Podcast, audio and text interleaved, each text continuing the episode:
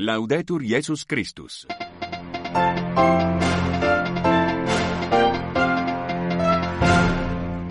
Saudações cerebrais e fraternais sintonizam a Rádio Vaticano a transmitir o seu programa em língua portuguesa para os ouvintes que nos escutam no continente africano e pelo mundo fora.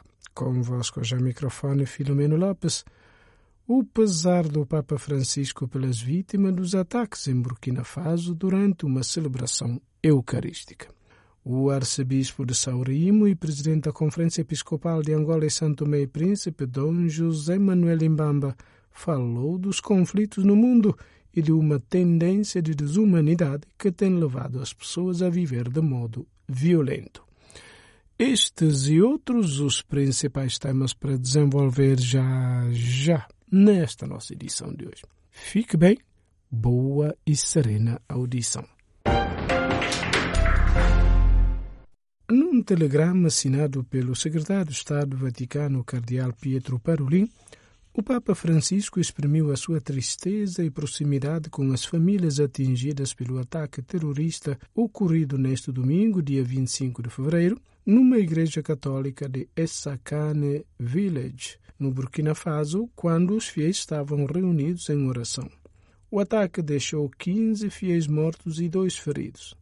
No mesmo dia, outro ataque também teve como alvo uma mesquita com um grande número de vítimas.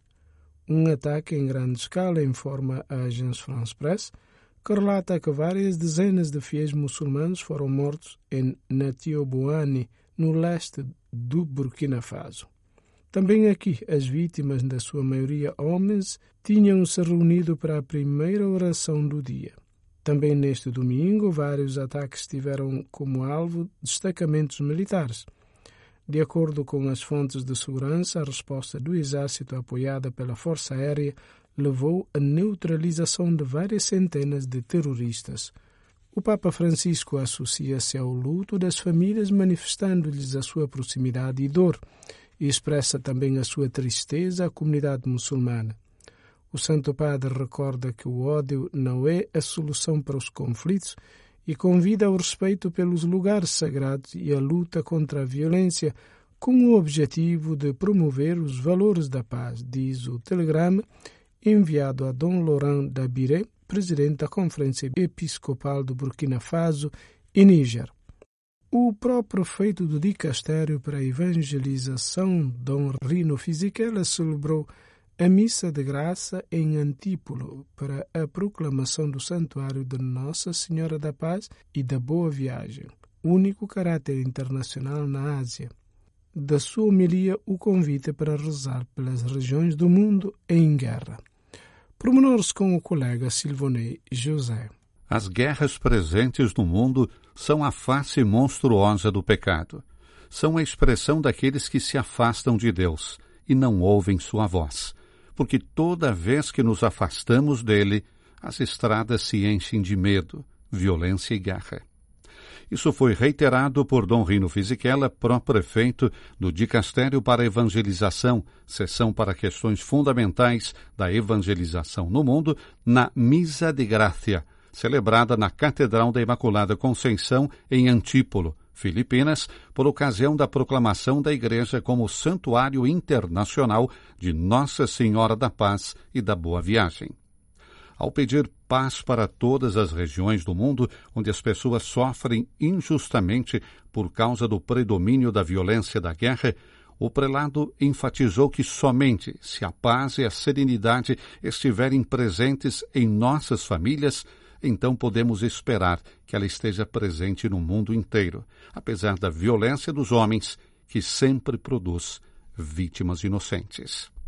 O Santuário de Nossa Senhora da Paz e da Boa Viagem, desde 26 de janeiro, o único com o título de internacional em toda a Ásia, abriga uma imagem de madeira de Nossa Senhora desde 1578, trazido do México pelos jesuítas, que ao longo dos séculos sobreviveu a terremotos, revoltas, ainda ostenta as marcas infligidas em seu rosto durante a revolta Sangley de 1639 e aos bombardeios dos Estados Unidos na Segunda Guerra Mundial. Dom Fisichella pede de abrir o coração e se deixar guiar, Sua ajuda e sua proximidade nunca faltarão, disse ele, porque o seu coração de mãe tinha certeza de que as palavras de seu filho seriam cumpridas, porque dentro dela se alternavam momentos de profunda tristeza e dor, mas acompanhadas pela esperança da ressurreição.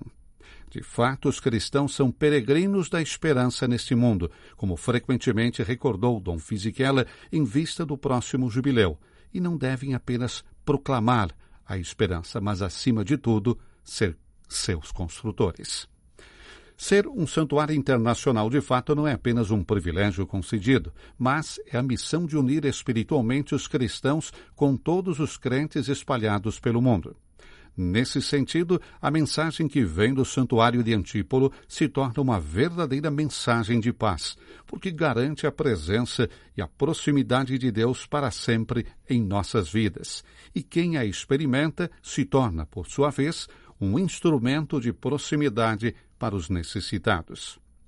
Aqueles que são peregrinos precisam comunicar a experiência de graça que vivem, porque não vivemos para nós mesmos, mas somos sempre evangelizadores. O peregrino do Santuário Internacional de Nossa Senhora da Paz e da Boa Viagem, acrescenta Fisichella, sabe que não pode sair dali sem levar consigo a mensagem de paz que a Mãe de Deus lhe transmite. É certamente uma mensagem para si mesmo, mas se torna uma responsabilidade para que possa ser compartilhada. O arcebispo de São Rimo e presidente da Conferência Episcopal de Angola e Santo Tomé, príncipe ciaste Dom José Manuel Imbamba, falou dos conflitos no mundo e de uma tendência de desumanidade que tem levado as pessoas a viver de modo violento, enquanto Dom Maurício Camuto, bispo de Cachito, realçou que as atuais gerações vivem uma crise de escuta, pois reagem antes mesmo de ouvir. De Luanda, Anastácio Sassembele. De visita diocese mais ao norte de Angola, Cabinda, onde escalou depois de ter participado da sagração episcopal e tomada de posse do angolano Dom Abel Liluala, novo arcebispo de Ponta Negra, na vizinha República Democrática do Congo, o arcebispo de Saurimo e presidente da SIASTE foi convidado a celebrar o segundo domingo da quaresma com a comunidade do Espírito Santo. Na homilia da missa que presidiu, Dom José Manuel Imbamba refletiu a volta dos conflitos que assolam o mundo, afirmando que o planeta está a caminhar para uma tendência de desumanidade que tem levado as pessoas a viver de modo violento, dedicando a falsidade e a desvalorização da vida humana. Este mundo que nos está a fazer esforço tremendo para nos tornarmos menos homens. Este mundo que nos está a levar para vivermos a níveis animalescos. O mundo da indiferença. O mundo que não se comove com o sofrimento do irmão. Que não se comove com o prosperar da injustiça, da opressão, do ódio, do rancor, da inveja esse mundo que está a valorizar o demérito, está a valorizar o vício, está a valorizar tudo aquilo que não nos humaniza. É este mundo meus queridos jovens, meus queridos cristãos, que nós somos chamados. E o secretário-geral da CIASTE foi convidado também em Cabinda a rezar com a comunidade de Nossa Senhora Rainha do Mundo, Sé Catedral. O bispo da Diocese de Cachito realçou que as atuais gerações vivem uma crise de escuta pois reagem antes de ouvir. Dom Maurício Agostinho Camuto apelou igualmente que é preciso resgatar o amor, a solidariedade e a paz. Paz esta que cada vez mais é posta em causa no mundo odierno. Basta olharmos como o mundo está. As guerras, os conflitos, os ódios. É isso. Que o outro morra para que eu viva. É a lógica do mundo. Mas a lógica de Deus é que eu morra e o outro viva. Por isso Deus permitiu que o seu filho morresse para nós vivermos permitiu que o seu filho morresse. E esta deve ser também a lógica do cristão. Que eu morra, que eu me sacrifique para que o outro tenha alimento, para que o outro coma, para que o outro viva. Deve ser a nossa lógica. Dom Maurício Agostinho Camuto integrou igualmente a comitiva de mais de mil peregrinos angolanos que participaram da ordenação episcopal do novo arcebispo metropolita de Ponta Negra, o sacerdote angolano Abel Fernando Estevão Liluala, que nasceu a 23 de abril de 1964 na aldeia de Macanga Grande, na província de Cabinda. De Luanda para a Rádio Vaticano, Anastácio Sassembele, paz e bem. A Argélia inaugurou neste domingo a maior mesquita da África, localizada na sua costa mediterrânica, depois de anos de atrasos devido a conflitos políticos e custos excessivos.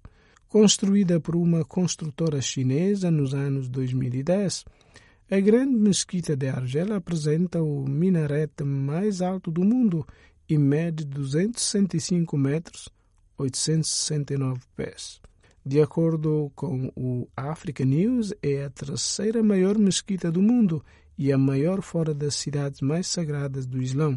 A sua sala de oração acomoda 120 mil pessoas. O seu design modernista contém floreios árabes e norte-africanos para homenagear a tradição e a cultura argelina, bem como um heliporto e uma biblioteca que pode abrigar até um milhão de livros.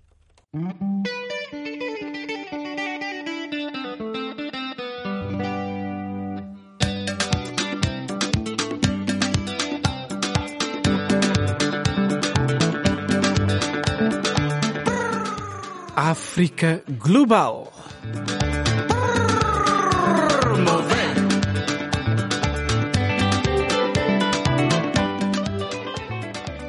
Amigas e amigos ouvintes, na rubrica África Global de hoje vamos transmitir a terceira e última parte das reflexões do filósofo moçambicano Ergemino Mukale sobre o fenômeno do panafricanismo nos nossos dias.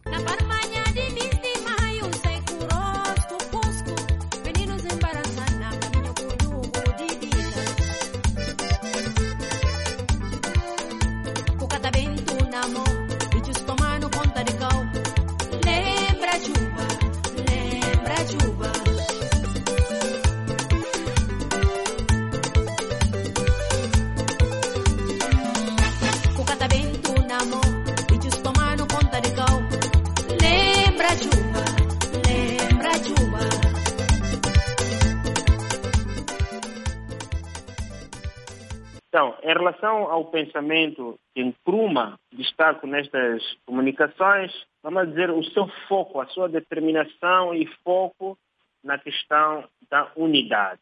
E unidade para prevenir conflitos internos em estados que estavam a lutar pela emancipação, mas também para prevenir revoltas depois da emancipação e também para eh, afrontar o colonialismo e o, o neocolonialismo que, ele já previa naquela altura que haveria de, de acontecer. Então, deste autor, a questão da unidade ela ganha substância em quatro pontos principais. O primeiro, a, a política externa e uma diplomacia comuns. Uh, o segundo e o terceiro, mais de ordem eh, econômica, defendiam, portanto, a necessidade de uma planificação econômica e industrial eh, continental, bem como a adoção de uma moeda única, uma zona monetária, um banco central eh, comuns. E o quarto ponto eh, pragmático ou programático da unidade africana, segundo um dos seus antigos jornalistas, um dos antigos jornalistas de Pruma, chamado Hadjor, eh, tinha que ver com a criação de um sistema continental de defesa e segurança. Olha, esta proposta de Kwame Nkrumah, em parte inspirada por Dubois e, e em parte também inspirada por uh, Marcos Garvey, que defendia um, um panafricanismo que deveria culminar com o regresso do, dos africanos na diáspora para o continente africano, é um uh, panafricanismo e uh, não só esteve próximo dos países africanos da língua portuguesa por estar no continente africano, mas como aquele que também, uh, vamos lá dizer, mais se comunicou com os países africanos de língua oficial portuguesa. Primeiro, uh, por via também da própria militância de Nkrumah. Segundo, porque este panafricanismo dos palopes eh, acabou inspirando o próprio Nkrumah quando já estava no exílio. Ele mesmo chegou a dizer que nunca tinha imaginado que a questão da revolução eh, defendida desde 1945 no, no, último congresso e mais tarde com os congressos que ele eh, organizou depois da independência do Ghana, ele nunca tinha imaginado que isso podia se tornar uma prática. Mas os países africanos de língua oficial portuguesa, esses sim conseguiram, de facto, usar de todos os meios necessários uh, para a reconquista das independências. E aqui o caso muito particular foi o recurso às armas e, portanto, eh, a prática da luta de libertação nacional nos nossos países africanos de língua oficial portuguesa. Então, eh, este panafricanismo dos PALOP, nas leituras que fiz, ele começa mais ou menos na mesma altura que o panafricanismo da diáspora, ou até em alguns casos um pouco antes. É um panafricanismo que não era tanto de congressos, mas eh, ele esteve ligado, numa primeira fase, à imprensa, né, a, a, jornais e aqui a colar eh, algumas eh, revistas. No caso de Moçambique, por exemplo, os jornais O Africano, O Vigilante, O Clamor Africano, etc., que nasce, o primeiro nasce em 1877 e, e o último em 1892, mostra claramente que são, é, é, esse foi o mesmo período em que eh, se preparava o nascimento do panafricanismo histórico, digamos assim, no, no, nos Estados Unidos. Então, esse panafricanismo também eh, militou eh, em prol da unidade dos nossos povos e teve uma intenção clara de criação de, de nações africanas e influenciou o nascimento depois de, de uma literatura mais engajada eh, em defesa dos nacionalismos, em defesa das identidades africanas, em defesa da, da emancipação dos africanos do espaço PALOP, da, da opressão colonial portuguesa. E um momento muito significativo deste renascimento eh, acontece já no século no século XX e a partir dos anos 40, quando eh, um grupo de estudantes se encontra em Portugal na chamada Casa dos Estudantes do Império, que foi fundada em 1944 e foi mais ou menos até 1965. Esta Casa dos Estudantes do Império tinha intenções colonialistas, de, de formar uma nova elite eh, africana que haveria de continuar a colonização. Então era uma casa que fornecia uma educação altamente ideologizada e imperialista, que visava mesmo incutir o amor por Portugal e o ódio pelos países africanos de língua oficial portuguesa. A coisa mais interessante que aqui acontece é que os estudantes residentes nesta casa, eles fazem justamente o contrário. Eles têm acesso a cada vez mais informação, graças à, à imprensa, sobretudo, mas também a comunicações com encontros com gente de outras partes do mundo que falavam do, do clima que se tinha instaurado naqueles anos 40 a nível mundial e que apontava mesmo para a busca de emancipações. E estes estudantes leram muito bem o espírito do seu tempo e escolheram caminhar na direção correta, que seria de se opor ao colonialismo e, e se organizarem melhor para enfrentá-lo eh, mesmo em, em, no continente africano. E foi assim que eles fundam a CONCP e depois voltam para os seus países. Alguns deles tornaram-se líderes muito importantes dos movimentos de libertação nos seus, uh, nos seus países. E por isso eles pagaram uma taxa muito alta, perseguições da PIDE, e alguns deles foram exilados. O fato é que estes beber um pouco do espírito uh, emancipador a partir da referência da Casa dos Estudantes do Império, devem ser vistos também como, como panafricanistas e, de facto, como aqueles que, voltando aos países, ajudaram a colocar lá o espírito panafricanista, portanto, da unidade de busca de, de emancipação, até desembocar, por exemplo, na criação dos movimentos de libertação nacional, PAIGC, MPLA, Frelimo, que depois desencadearam as lutas e reconquistaram as independências de que nós hoje gozamos e é por isso que estamos aqui a celebrar o Dia de África. Então, em linhas gerais, é mais ou menos isso que eu apresentava nessas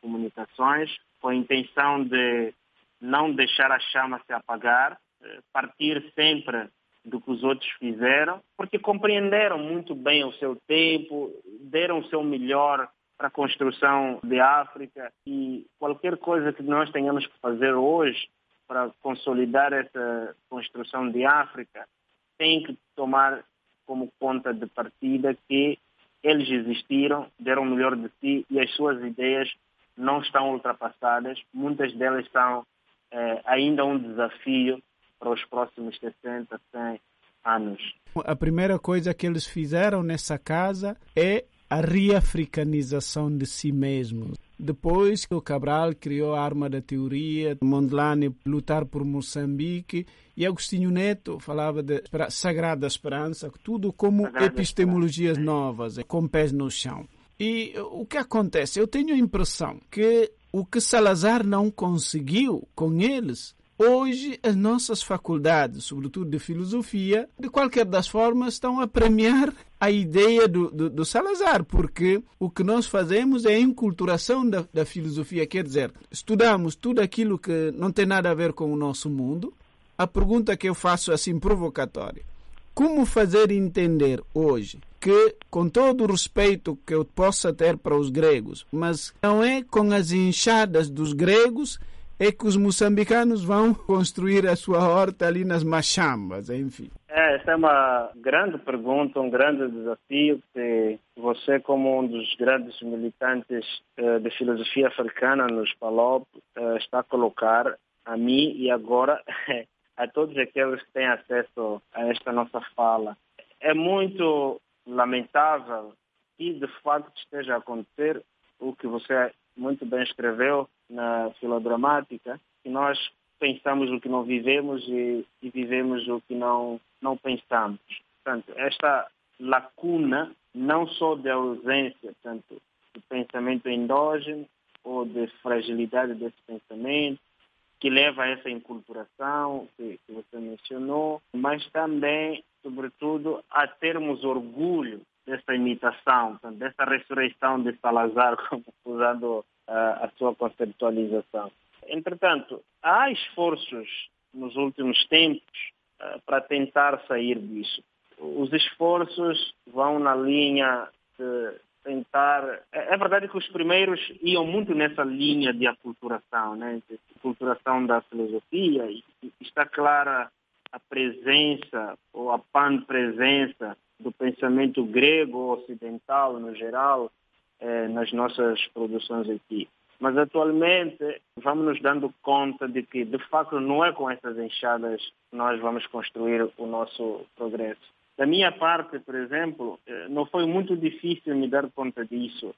É por isso que, desde o princípio, quando eu decidi entrar neste grupo dos que pensam África filosoficamente, nos nossos espaços, PALOP, escolhi a proposta da, da afrocentricidade, porque me parecia ser aquela que nos permitiria fazer o que Cabral sugere na, na, na arma da teoria, né? que é colocarmos bem os pés no, no nosso solo, né? partirmos exatamente de onde nós estamos, conscientes de que só assim é que nós podemos resolver com, com eficiência e eficácia os nossos problemas e também nos abrirmos para o mundo global.